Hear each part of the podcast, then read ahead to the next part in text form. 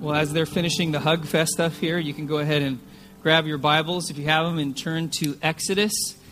We'll be jumping into chapter 13 and actually 14 today. And no, I did not misspeak. I actually said Exodus. I did not say Luke. Some of you might have thought that I was mistaken. There actually is other books in the Bible outside the Gospel of Luke, which we've been in for quite some time now. And so uh, this morning we're actually going to start a, a new series that we are going to walk through through this next month uh, talking about ordinary people and extraordinary lives.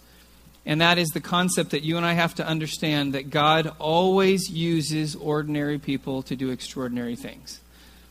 Sometimes you and I think that God works off of the way we work when it comes to employment or when it comes to kind of uh, assessing people, and that is that somehow God looks across the face of the earth and he tries to find the most qualified person, the person with the best resume, the best looking, best gifted, best skilled person, says, okay, I choose to use them. God doesn't work anywhere close like that, anything close to that. You and I work that way. You and I look at people and we rate people that way. But God takes ordinary people like you and me, and when we surrender ourselves to Him, He does extraordinary things through our lives. That is the story of God. That is the, the pages of Scripture are filled with people who are ordinary, just like you and I. But they're also filled with experiences and encounters and events that are super beyond the capacity that you and I have to the level that is extraordinary. And so we want to take some time to look at some people, especially some folks in the Old Testament, to remind ourselves that there is an Old Testament and a New Testament, you know, the beginning of the Bible. So we're in the second book in Exodus. And want to take some time today to talk about Moses. And one of the, the particular encounters with Moses and Israel has to do with their freedom that they experienced coming out of Egypt and God leading them to the Red Sea and then parting that sea to bring freedom to them. And I want to take some, t- some time to talk about the opportunity that God created for Israel to see his extraordinary work in their lives.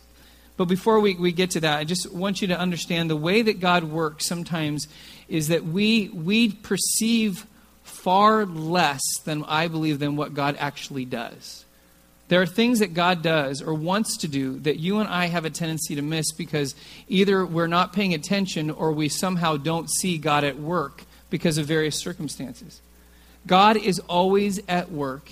He never takes a break. He ne- never takes a breather. He's always at work in our lives. He's always at work around the world because ultimately his goal is to reconcile all people back to him through Jesus so that people can spend eternity with him. That's God's goal.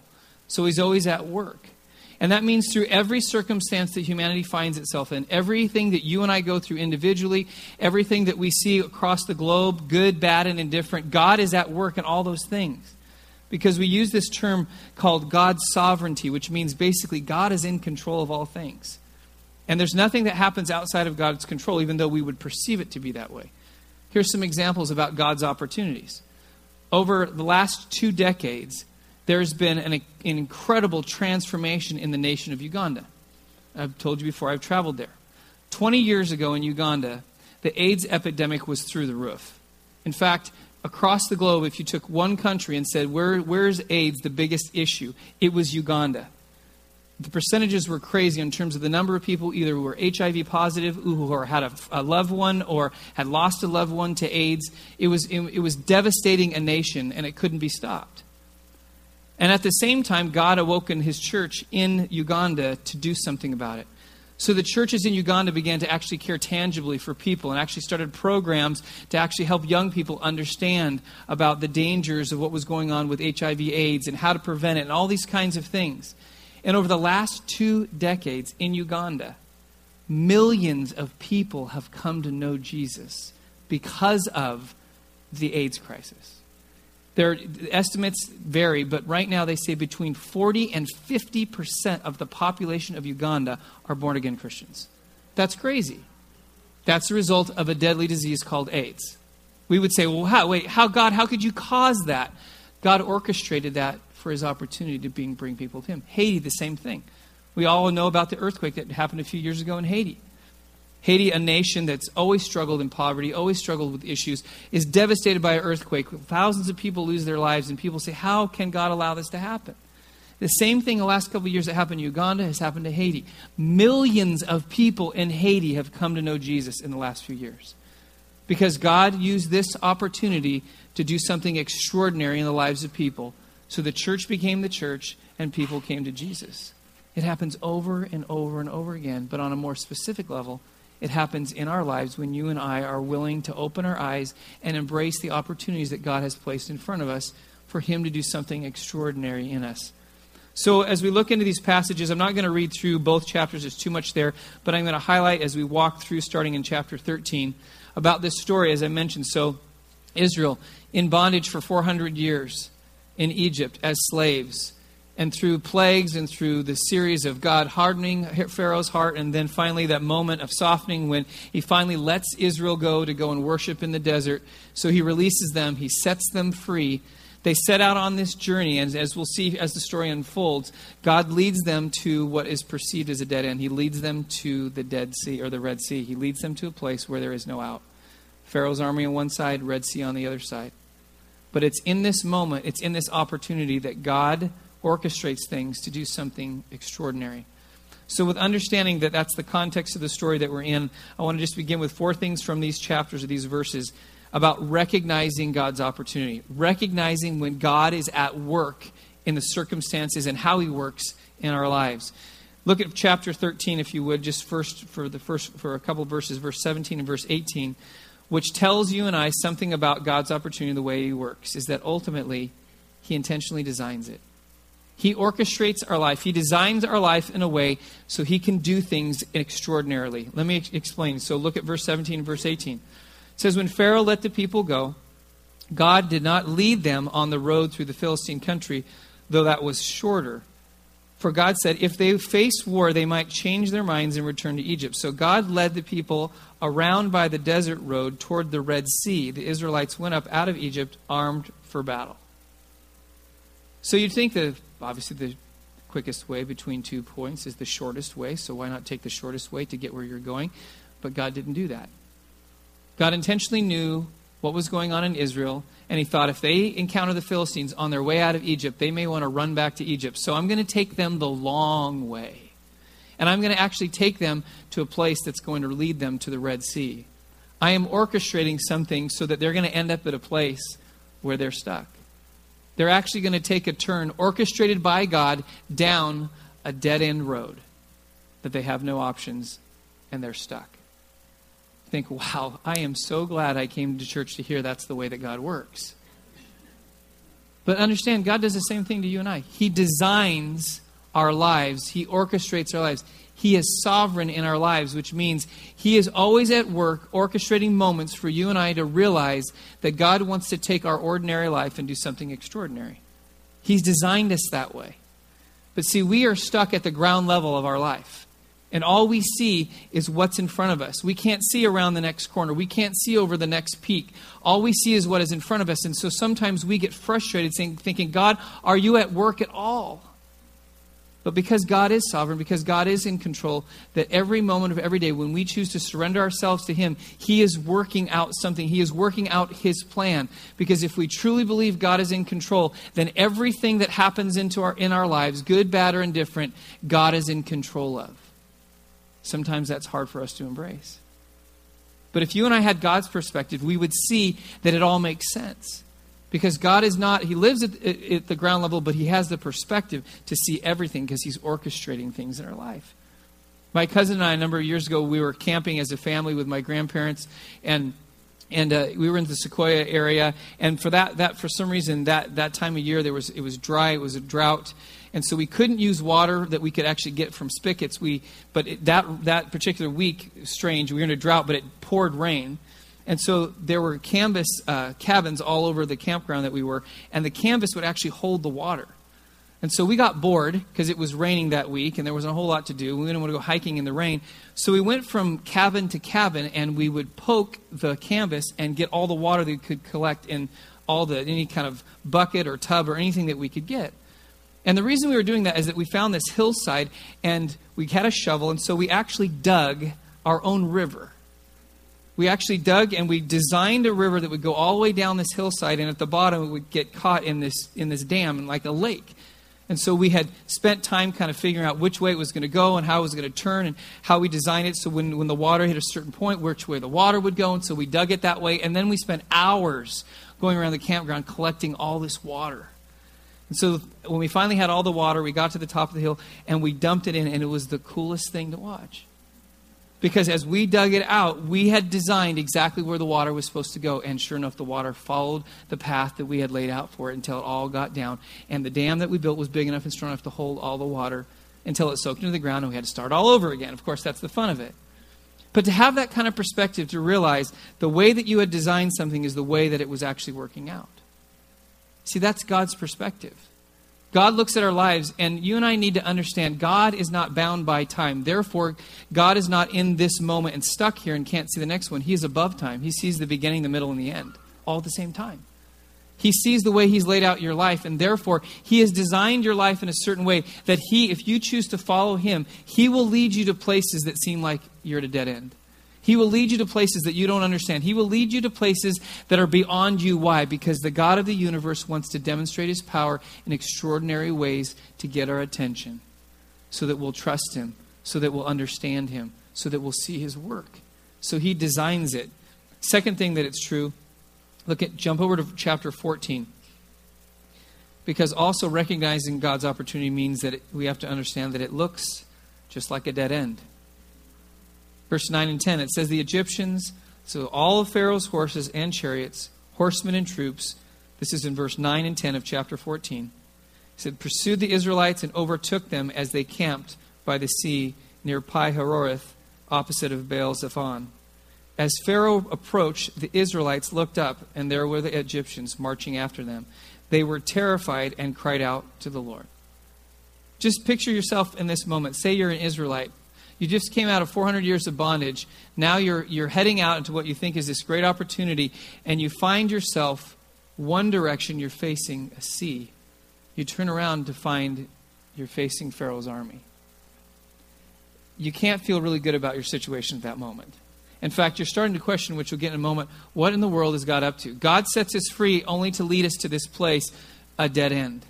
There is no opportunity to change. There is no way that we can get out of this. There is no way that we can turn and fight the Pharaoh's army that is well fortified and they're well armed and they're well trained. And all we are is a bunch of slaves that are now out here stuck. You think, well, it's a great opportunity to get mad and to point the finger at God and to question, is God even at work?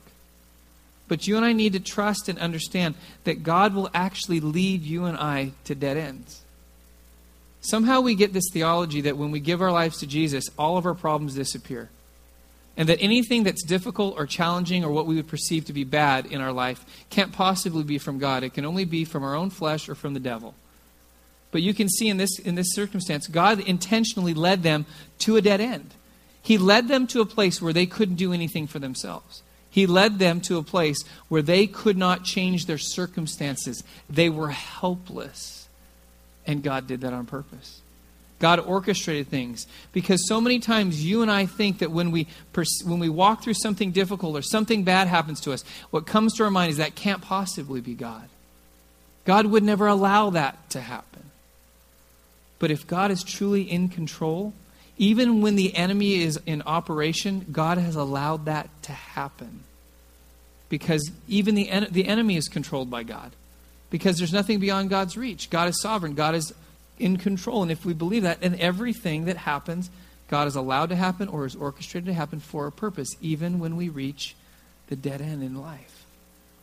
And I think at one moment or another, maybe even today, many of you feel like that. You've come to a place where you feel absolutely stuck.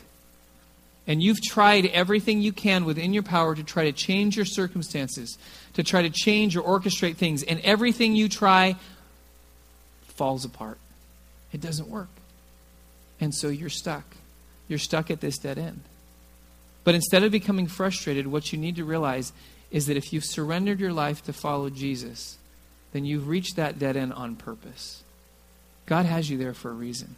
God hasn't left you. He hasn't walked away. He isn't taking a break. He hasn't forgotten about you. He has you there because He wants to take your ordinary life and He wants to do something extraordinary beyond what you can do. So you have to understand to see God's opportunity, you and I need to realize that in life, when we take that turn down an unmarked, one way, dead end street, that God is in the midst of that. That God is there. God is present.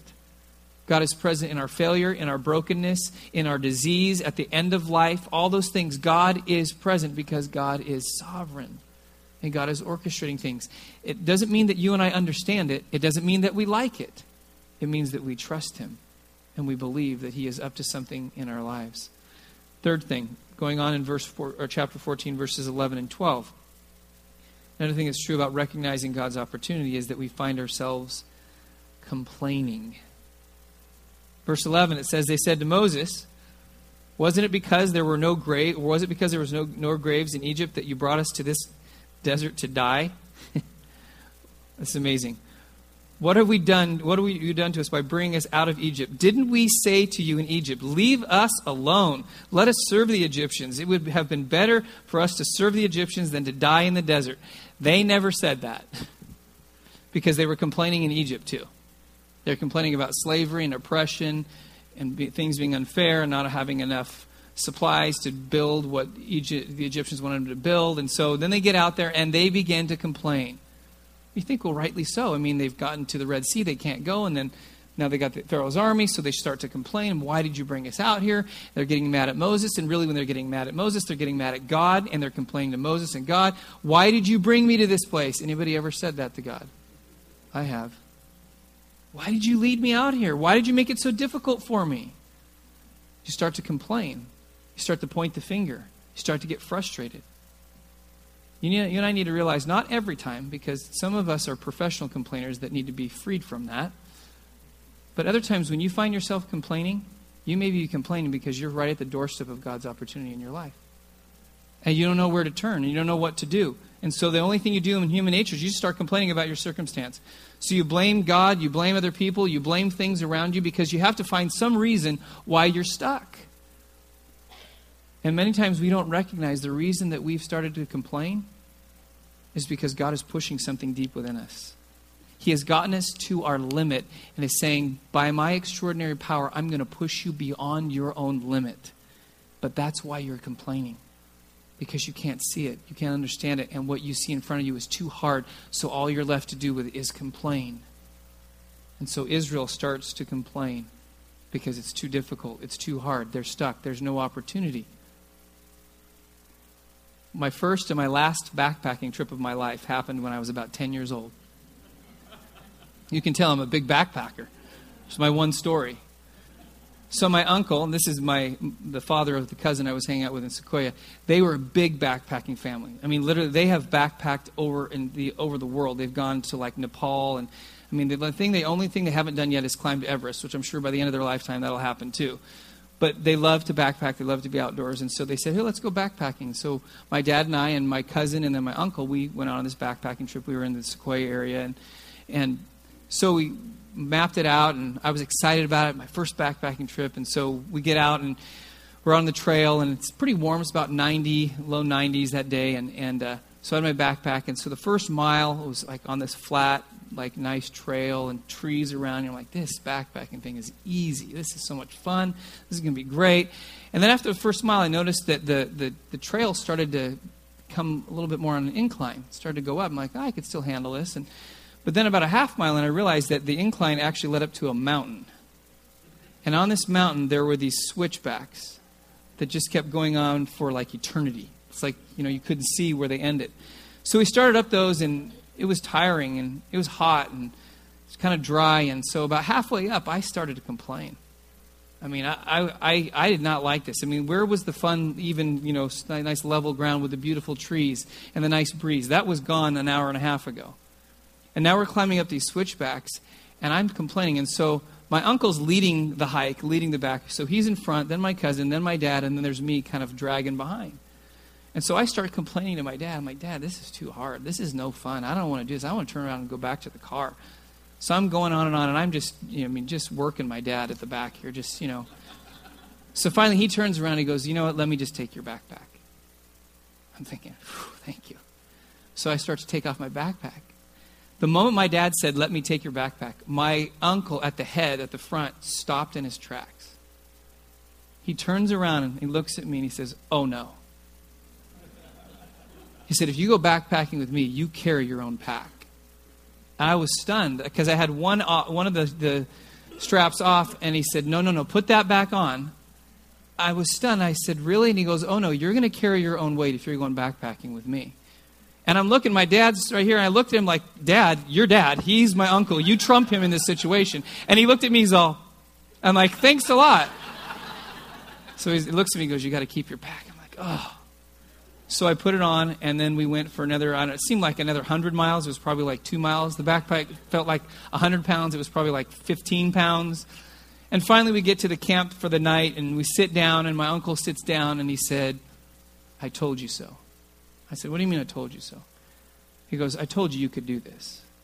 I knew that you could do this, and I wasn't going to let you take off your backpack because you would have given up too soon. And I knew that you could do this, so I was going to make sure you kept your backpack on so that you would finish. When I was back on the switchbacks, I hated my uncle. When I was sitting at the campfire that night, I loved him. Because he saw something in me beyond my own capacity that I didn't understand about myself that he pushed me through. And God orchestrates things in our lives. And when you and I begin to complain, realize God's pushing you beyond what's easy for you. And don't stay in the complaint. Don't live in that.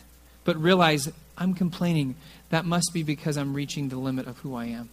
I'm coming to the end of my humanity. I'm coming to a place where I don't have the answer and I can't do this on my own. Therefore, God's going to have to break through in my circumstance. God's going to have to do something extraordinary that I know in my ordinary life I can't do. And then begin to look for that. Then, the fourth thing about recognizing God's opportunity is that ultimately, verse 21 and 22 of chapter 14 is that God does the impossible. He does what we can't do. Verse 21 says Then Moses stretched out his hand over the sea. All that night the Lord drove the sea back with a strong east wind and turned it into dry land. The waters were divided, the waters were divided, and the Israelites went through the sea on dry ground with a wall of water on their right and on their left. Just pause for a moment with me. Just I want you to, if you're like me, I, there's a good side and a bad side to growing up in the church. When you grow up in the church, you hear a story a million times, it becomes common. Anybody relate to that? I have either heard or read this story, I can't count how many times. But I want you just to, just to imagine you're an Israelite standing on the shores of the Red Sea. And Moses raises his hands, and the waters part. And not just a little ripple on the water where you have to cross, you know, in, in shallow water, but the water becomes walls. And what was a saturated lake bed becomes dry land. And then you begin to walk. There's estimates that Israel was anywhere between a million and two million people at that time. Let's just say 1.5, right in the middle. A million and a half people walk through a sea. I mean, this goes beyond anything Charlton Heston can do or anything Hollywood can orchestrate. Just imagine what that would have been like. You're standing there, and for the most part, you think, I'm dead. My life is over. There's no way any circumstance can change. I can't swim far enough, and I can't swim fast enough. And the army behind me is the well fortified and probably the well, most well trained army in the world. They're going to annihilate us. And then suddenly, God's opportunity happens. Just think about that because I think you and I can tap into what Israel was feeling at that moment, what they were experiencing. I have no hope. I have nothing I can do. I'm at the end and then God does the impossible. See, you and I have to be willing to get to the end to experience the impossible, to experience the extraordinary. See, I think you and I want miracles even though we don't need them. See, I think that there's this God, do something because I just want to see it so you can kind of jump through the hoops for me and then I'll believe. But if you and I are desperate enough and hungry enough and we have reached the end of our humanity and we're so wanting to follow Jesus that we can't go anymore on our own, that God does something, then that's the kind of miracle that you and I need. See, you and I have to come to the place where we outlive what we have in ourselves. And for many of us, probably most of us, if there's something that we really, really want or we need in life, we will find a way to get it. We'll find a way to find a higher paying job or change careers or move or whatever because we're Americans and we're determined to make it happen because we believe in the American dream, which is you can have everything you want. So we strive for that. But never do we live our lives out to the place where we are following Jesus in such a way that we are at the end of everything that we can possibly do. We've reached the end, and then God says, Let me show you what extraordinary is. Let me show you what I'm about. Let me demonstrate for you something you can't do, but I can do through you. See, you and I don't want to get to that point. We don't want to be desperate. We don't want to be in pain. We don't want to be suffering. We don't want to be at the end. We don't want to have lives that are lean. We want to have lives that are full and fulfilling and content and all those things. But it's only at that place where you and I actually reach the end where we see God's extraordinary power work in us. Living on that edge of living to the limit of who we are in our humanity. See, because once Israel went through the sea, once they went through on dry land, and they got to the other side, there was 40 years waiting for them because of their own disbelief in what God could do in them. 40 years that God took them to the brink of who they are. To the limit of everything that they had within them, God took them to that point so that eventually He could get them to the promised land. It's amazing. Deuteronomy chapter 8, verse 4. Talk about taking to the limit. Listen what it says. It says, Your clothes did not wear out and your feet did not swell during these 40 years. Capture what that means. For 40 years, Israel wanders around in the wilderness. God's trying to prepare them for the promised land. And for 40 years, to sustain them to the limit of who they are, He allowed the clothes they wore for 40 years to last. Can you imagine? Can you imagine? Some of you thinking, man, I want a new outfit every day. I want to go into my closet and wear something different. But God allowed their shoes and their clothes to last and not wear out. Why? So they would rely on Him. They were in the desert. There's no food in the desert. So what did God do? He gave them manna. And they complained, so God gave them quail. And what did they try to do? They tried to stockpile it themselves, and God allowed it to rot in their teeth because He was trying to demonstrate to them once again I am in control. You need to trust me, and I will supply for you. He took them to the limit to show them that He was in control, to show them He would do the extraordinary if they relied on Him. When you and I don't need God, when we don't rely on Him, we can't expect to see the extraordinary in our life. We can't because we don't need it because we have everything that we think we want or need. But when we get to the desperation, to the end of ourselves, then God breaks through and does the impossible. And then, shifting gears, how do you and I respond to this? When God presents the opportunity and God's going to do something, how do we prepare ourselves for these opportunities that God wants to do extraordinary things in our life? So go back a few verses in chapter 14 to verse 13 and 14, because in those couple verses, Moses, before he parts the sea before this extraordinary thing happens.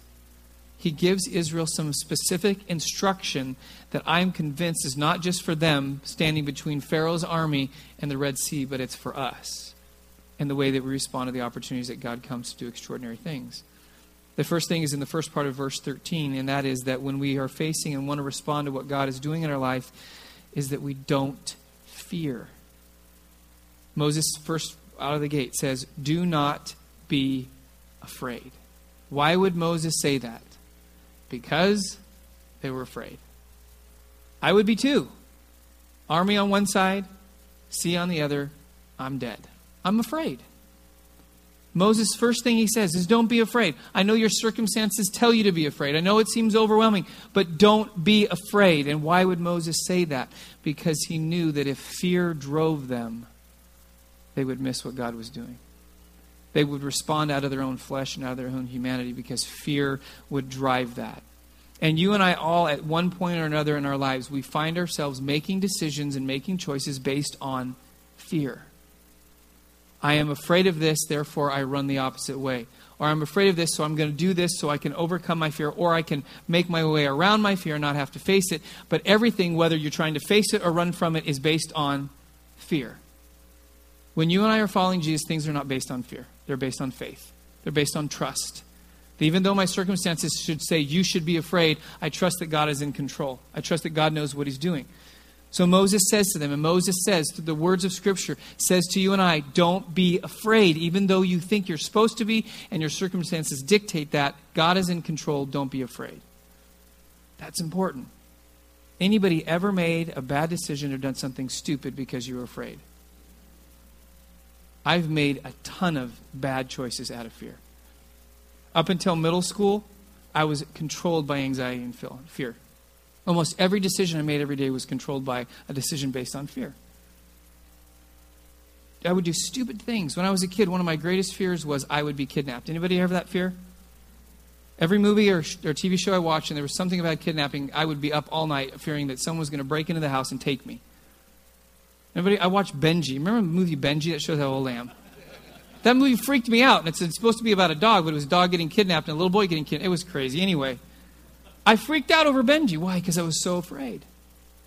In fact, there was a there was one house on our block when I'd walk home from school. You remember the house that there's always one house on every block that's this freaky, spooky house that everybody tells stories about.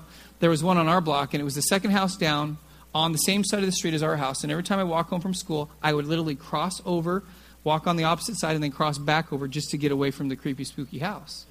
Because I thought the kidnappers were all hanging out in there; they were going to get me.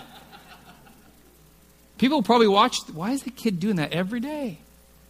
And then I was a little bit older, school became kind of the, the lightning rod for my fear that everything about school freaked me out. So much to the point, talk about doing something stupid. Every night when I went to bed, I was so afraid of school that I would intentionally make sure that when I laid down in my bed, I was facing the opposite direction of where my school was.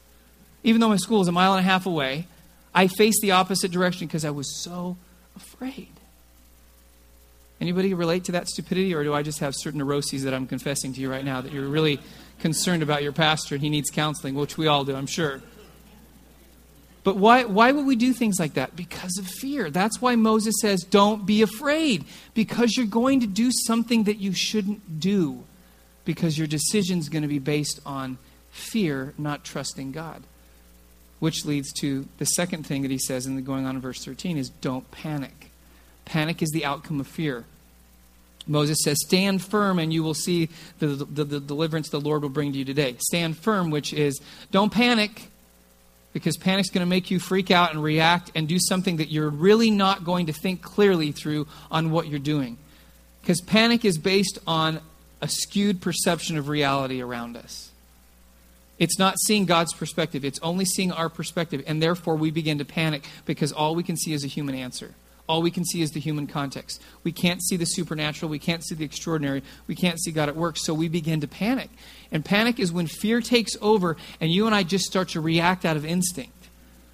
And that's when we do, we make terrible decisions in life. That's when we do crazy things. That's when we do things that cost us and cause pain and cause more severe difficulties in our life that we don't need to face because we reacted and we panicked and we did something that we shouldn't have done, something that we regret. Panic is that gut reaction that we react without thinking. We do and then we think. And that's when we get into trouble.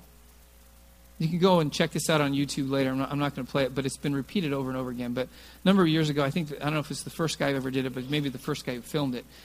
Guy was driving down the highway. You might have seen this, and his wife is sitting in the passenger seat. She's asleep. And so he's doing 65, 70 miles an hour. He decides it would be a good idea to film himself because he comes up on a semi that's being hauled and it's being hauled backwards. So the front of the semi is facing his car while it's being towed down the highway. So he pulls up and he goes, This is a great opportunity to freak my wife out. So he starts filming himself and he explains what he's going to do.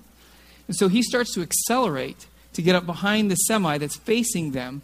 And just before they get like 10, 15 feet in front of the back of the truck, he grabs his wife's shoulder and starts shaking her and screaming, We're going to die! And she opens her eyes, and all she sees is the front of a semi in front of her.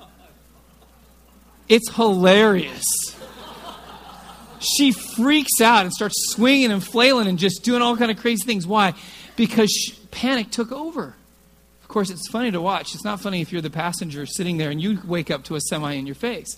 By the way, she went on a TV show later and she she pranked him good and she got him and, and just to make up for it because it was mean but it was funny i think it has like nine and a half million hits on youtube it's funny it's hilarious but it's because of panic And you and I don't have to have a semi facing us like that to panic, but you and I have moments in our life when we look back and think, I freaked out. I lost control. I didn't think through what I was doing and I did something stupid that now I regret. What Moses was saying to the people was saying, don't panic because if you panic, then you're going to do something that you're going to regret. And then you're going to miss the power of God and the extraordinary opportunity that He's creating for you right now. Because He says, stand firm. Why? Because if you stand firm, you're going to see the deliverance of the Lord. But if you fear and you panic, you're not going to see this. Because their panic was going to lead them to do the next thing which Moses told them not to do. Go into verse 14. Responding to God's opportunities means that we don't fight. Moses also said, The Lord will fight for you. Why? Because they're afraid. They're going to go into panic mode, and panic mode means we better fight. We better take matters into our own hands. We can't swim. We can't. We're going to drown. So we better take on the, the, the Egyptians. We better go to battle. And God didn't want them to do that. He said, God, God's going to win this one for you. In fact, listen, going on, look at the, towards further into verse or chapter 14, look at verse 19 and 20. Says, The angel of the Lord who had been traveling in front of them, in front of Israel's army, withdrew and went behind them. So God was in front of them, now he's behind them. The pillar of cloud also moved from in front and stood behind them. Coming between the armies of Israel, uh, or Egypt and Israel. Throughout the night, the cloud brought darkness to one side and light to the other, so neither went near the other all night long. What was God saying? I'm in the front of you, I'm in back of you. I've got you covered. I'm going to win this for you. I'm in control. So Moses says to the people, Don't fight. God's going to fight for you. God's going to win this one. God says to you and I, when you reach a dead end, when you're in over your head, when you, when you finally reach the end of your humanity, don't fight. See, the instinct in us is to fight, is to defend, is to make it happen, is to take, take matters into our own hands because that's the only thing we're left to do. And so we have a tendency to react that way, and so we want to take our take on the battle. The problem is, is that the ultimate battle has to be won by God. It can't be won by us. And when we try to engage, engage a battle that only God can win, we will always lose. But God says, I'm going to win this one. And that's why when you and I get to those moments where we feel like, how did I get here? How did this happen? Why am I here? And there are no answers. You and I need to understand that God's saying, it's not on you to make this happen, it's on Him. He will win the battle. So maybe you have a life threatening disease. Maybe you have cancer. Maybe the doctor's given you so much time to live. And there's that sense in you, I'm going to fight it. And that's good. And you should go through the, the steps that you want to go through to sustain your life. But you need to understand something God is in control.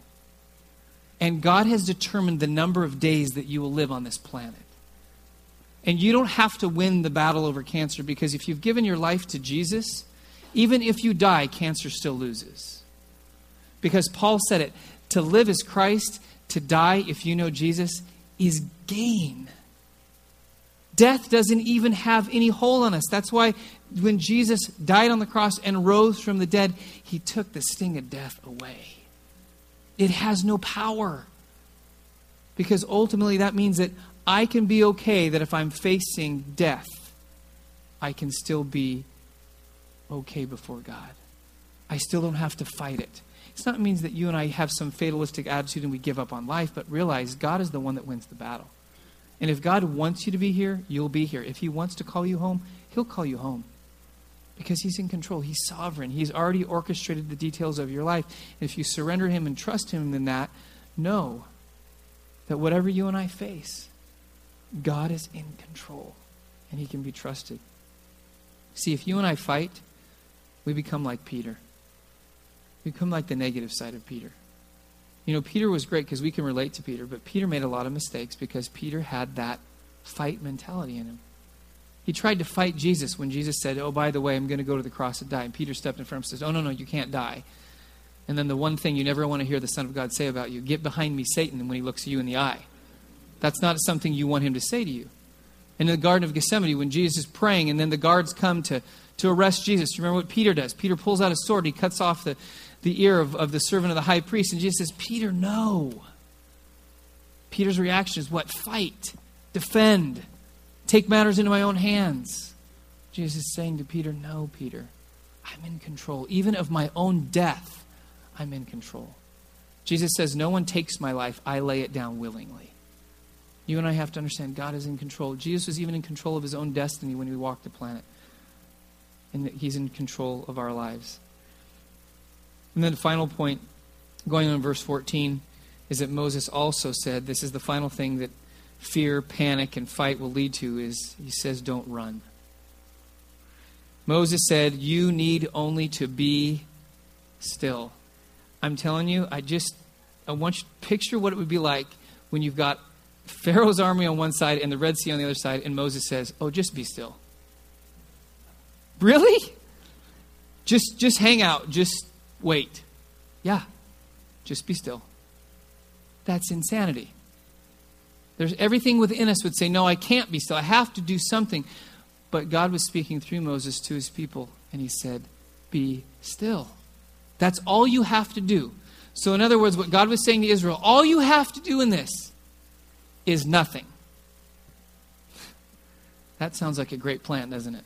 Well, come on, God, let me do something. No, just do nothing. Because if, if you're willing to do nothing, I'll show you what I can do that's far beyond what you could do. Just be still. And see, you and I have to understand there's something about being still before God and letting God do what He's going to do. That maybe there's moments in our life that if you look back over your life, that you let fear, panic, and fight take over, and the result was God wanted to do something extraordinary, but you never saw it come to pass because you wouldn't be still. You wouldn't just wait, you wouldn't just trust. You got impatient, you took matters in your own hands, and you never saw God do what He wanted to do. This story could have ended differently. They could have been in fear and they could have panicked and they could have fought. And then what would have happened is Israel would have ended right there. The story would have ended because Pharaoh's army would have wiped them out. But they were still and they waited. And God does this extraordinary thing in their lives and does something far beyond what they could understand. See, when you and I experience pain or we're at the end or we're frustrated, we want to do something. We react, we panic. It's like one of the times that Jordan got stung with a bee and he comes in the house and he's hopping around on one foot because he's in pain and the stinger's in the bottom of his foot. And I grabbed him, I put him up on the counter and he's still flailing around. I said, Jordan, stop. I said, if you keep flailing around, I can't get the stinger out. And after like four or five tries, finally I could get his eyes and his attention and he stopped. I grabbed his foot and I pulled the stinger out. And it was only after the stinger got removed that the healing could begin. And sometimes you and I are our own worst enemies because we are making it difficult for God to do what He wants to do because we won't be still. Because still means I have to trust. That means I have to let God do what God can do, even though I can do nothing. And being still is that acknowledgement I can't do anything. I have to trust God fully to break through. Israel couldn't do anything to change their circumstance, only God could do that. So let me close with a few thoughts. In a few moments, the worship team will join us again and we'll have an opportunity to participate in communion together. But what is God's purpose and opportunities? Why does God orchestrate our lives to bring us to dead ends, to, pl- to places that stretch us beyond what we can do? Going to the end of chapter 14, verse 29 to verse 31, it explains it for us. It says, But the Israelites went through the sea on dry ground with a wall of water on their right and on their left. That day the Lord saved Israel from the hands of the Egyptians, and Israel saw the Egyptians lying dead on the shore. And when the Israelites saw the great power the Lord displayed against the Egyptians, the people feared the Lord and put their trust in him and in Moses his servant. That's the summation of the entire story right there. The whole purpose that God didn't take them through the Philistine country, the short way, but took them the long way that led them to the Red Sea was so that he could part the Red Sea so that ultimately they would put their trust in him. God wants you and I to understand he's in control.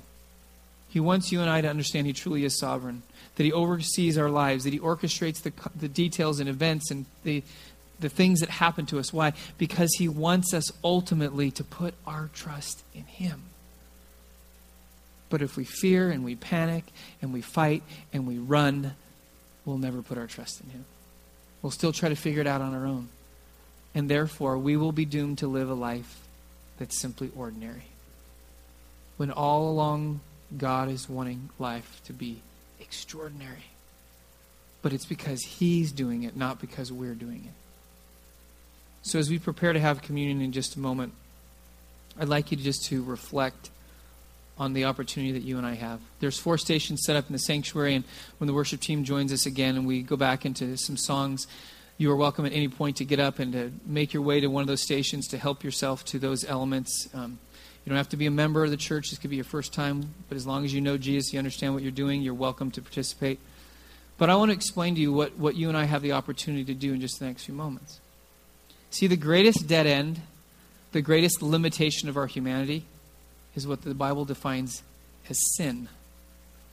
And that is, even in our best efforts, even in, in our best in humanity, falls short of what God has purposed for our lives. We fail.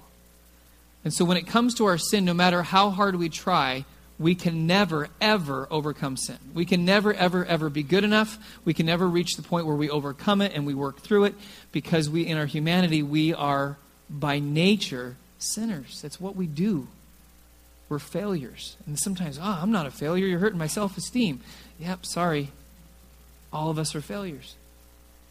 But the good news is that every one of us has the opportunity to come to that moment in life where we realize we get to the end of our failure and realize we can't do anything to change it. And that's when Jesus comes along and through his death on the cross says, This is not the end you are forgiven and you are freed from your sin now to move forward. Israel came to the Red Sea, and through the power of God, it was parted. You and I come to the end of ourselves and our sin and our humanity. Jesus' death on the cross provides forgiveness that opens the doorway to life. So, in the next few moments, when we take the bread and the cup, which Jesus did for his disciples just before he went to the cross, and he said, Do this to remember me because he knows humanity forgets so he says that to us today remember me. Remember that sin is not the end because I have made a way for you to be forgiven. I've taken the debt of your failure, your dead end, and I've taken it on myself so that through the cross you and I can be forgiven. Sin is not the end because Jesus has overcome it. Death is simply a doorway because Jesus has overcome it. So, in these next few moments, when you take those elements, you can find a corner somewhere in the sanctuary or go back to your seat. I just want you to reflect on maybe many of those areas in your life, especially in regard to your own sin and failure, where you know you have reached the end, that you have tried. Maybe it's habitual, addictive behavior, and you've tried and tried and tried, and, and nothing's working, and you're, you're fighting and you're panicking and you're doing all these things, and God's saying, Be still. Confess your sin let me bring forgiveness and freedom to your life. That you would just bring those and you would confess to Him those things. Here's my dead end. Here's the, here's the limit of who I am. I can't go any further. And allow what Jesus did on the cross come to bear on that situation so that it no longer looks like a dead end, but you see God's opportunity at work. Let's pray together. Lord Jesus, thank you for your work in our lives. Father, thank you for working through Moses, orchestrating Israel's journey that took them out of bondage in Egypt into a dead end because that dead end was an opportunity for you to demonstrate your power to a group of people who needed to trust you. And today, Lord, we know because you are sovereign, because you are in control, because you work in our lives. You are always orchestrating things so that we have opportunity to step into the opportunities that you are wanting to make extraordinary. And so I pray, Lord, in the next few moments as we have an opportunity to come once again to take those elements that you use as symbols, Lord, the bread that represents your body that was broken on our behalf and suffered for us, and that cup which represents your blood, your death that was in our place, that as we come to that those elements, those symbols, that we would be reminded again no matter what we face, no matter what we go through, no matter what dead end that we found ourselves in, we can see beyond that because of your forgiveness. We can see beyond that because of what you've done for us. So that, Lord, as we confess our sin, you would be faithful and just, as you always are, to forgive us, to purify us, to make us right, so that the dead end simply becomes your opportunity to do something extraordinary in our lives. So, Lord Jesus, would you do that and seal out in these next few moments as we remember you through communion? In your name, amen.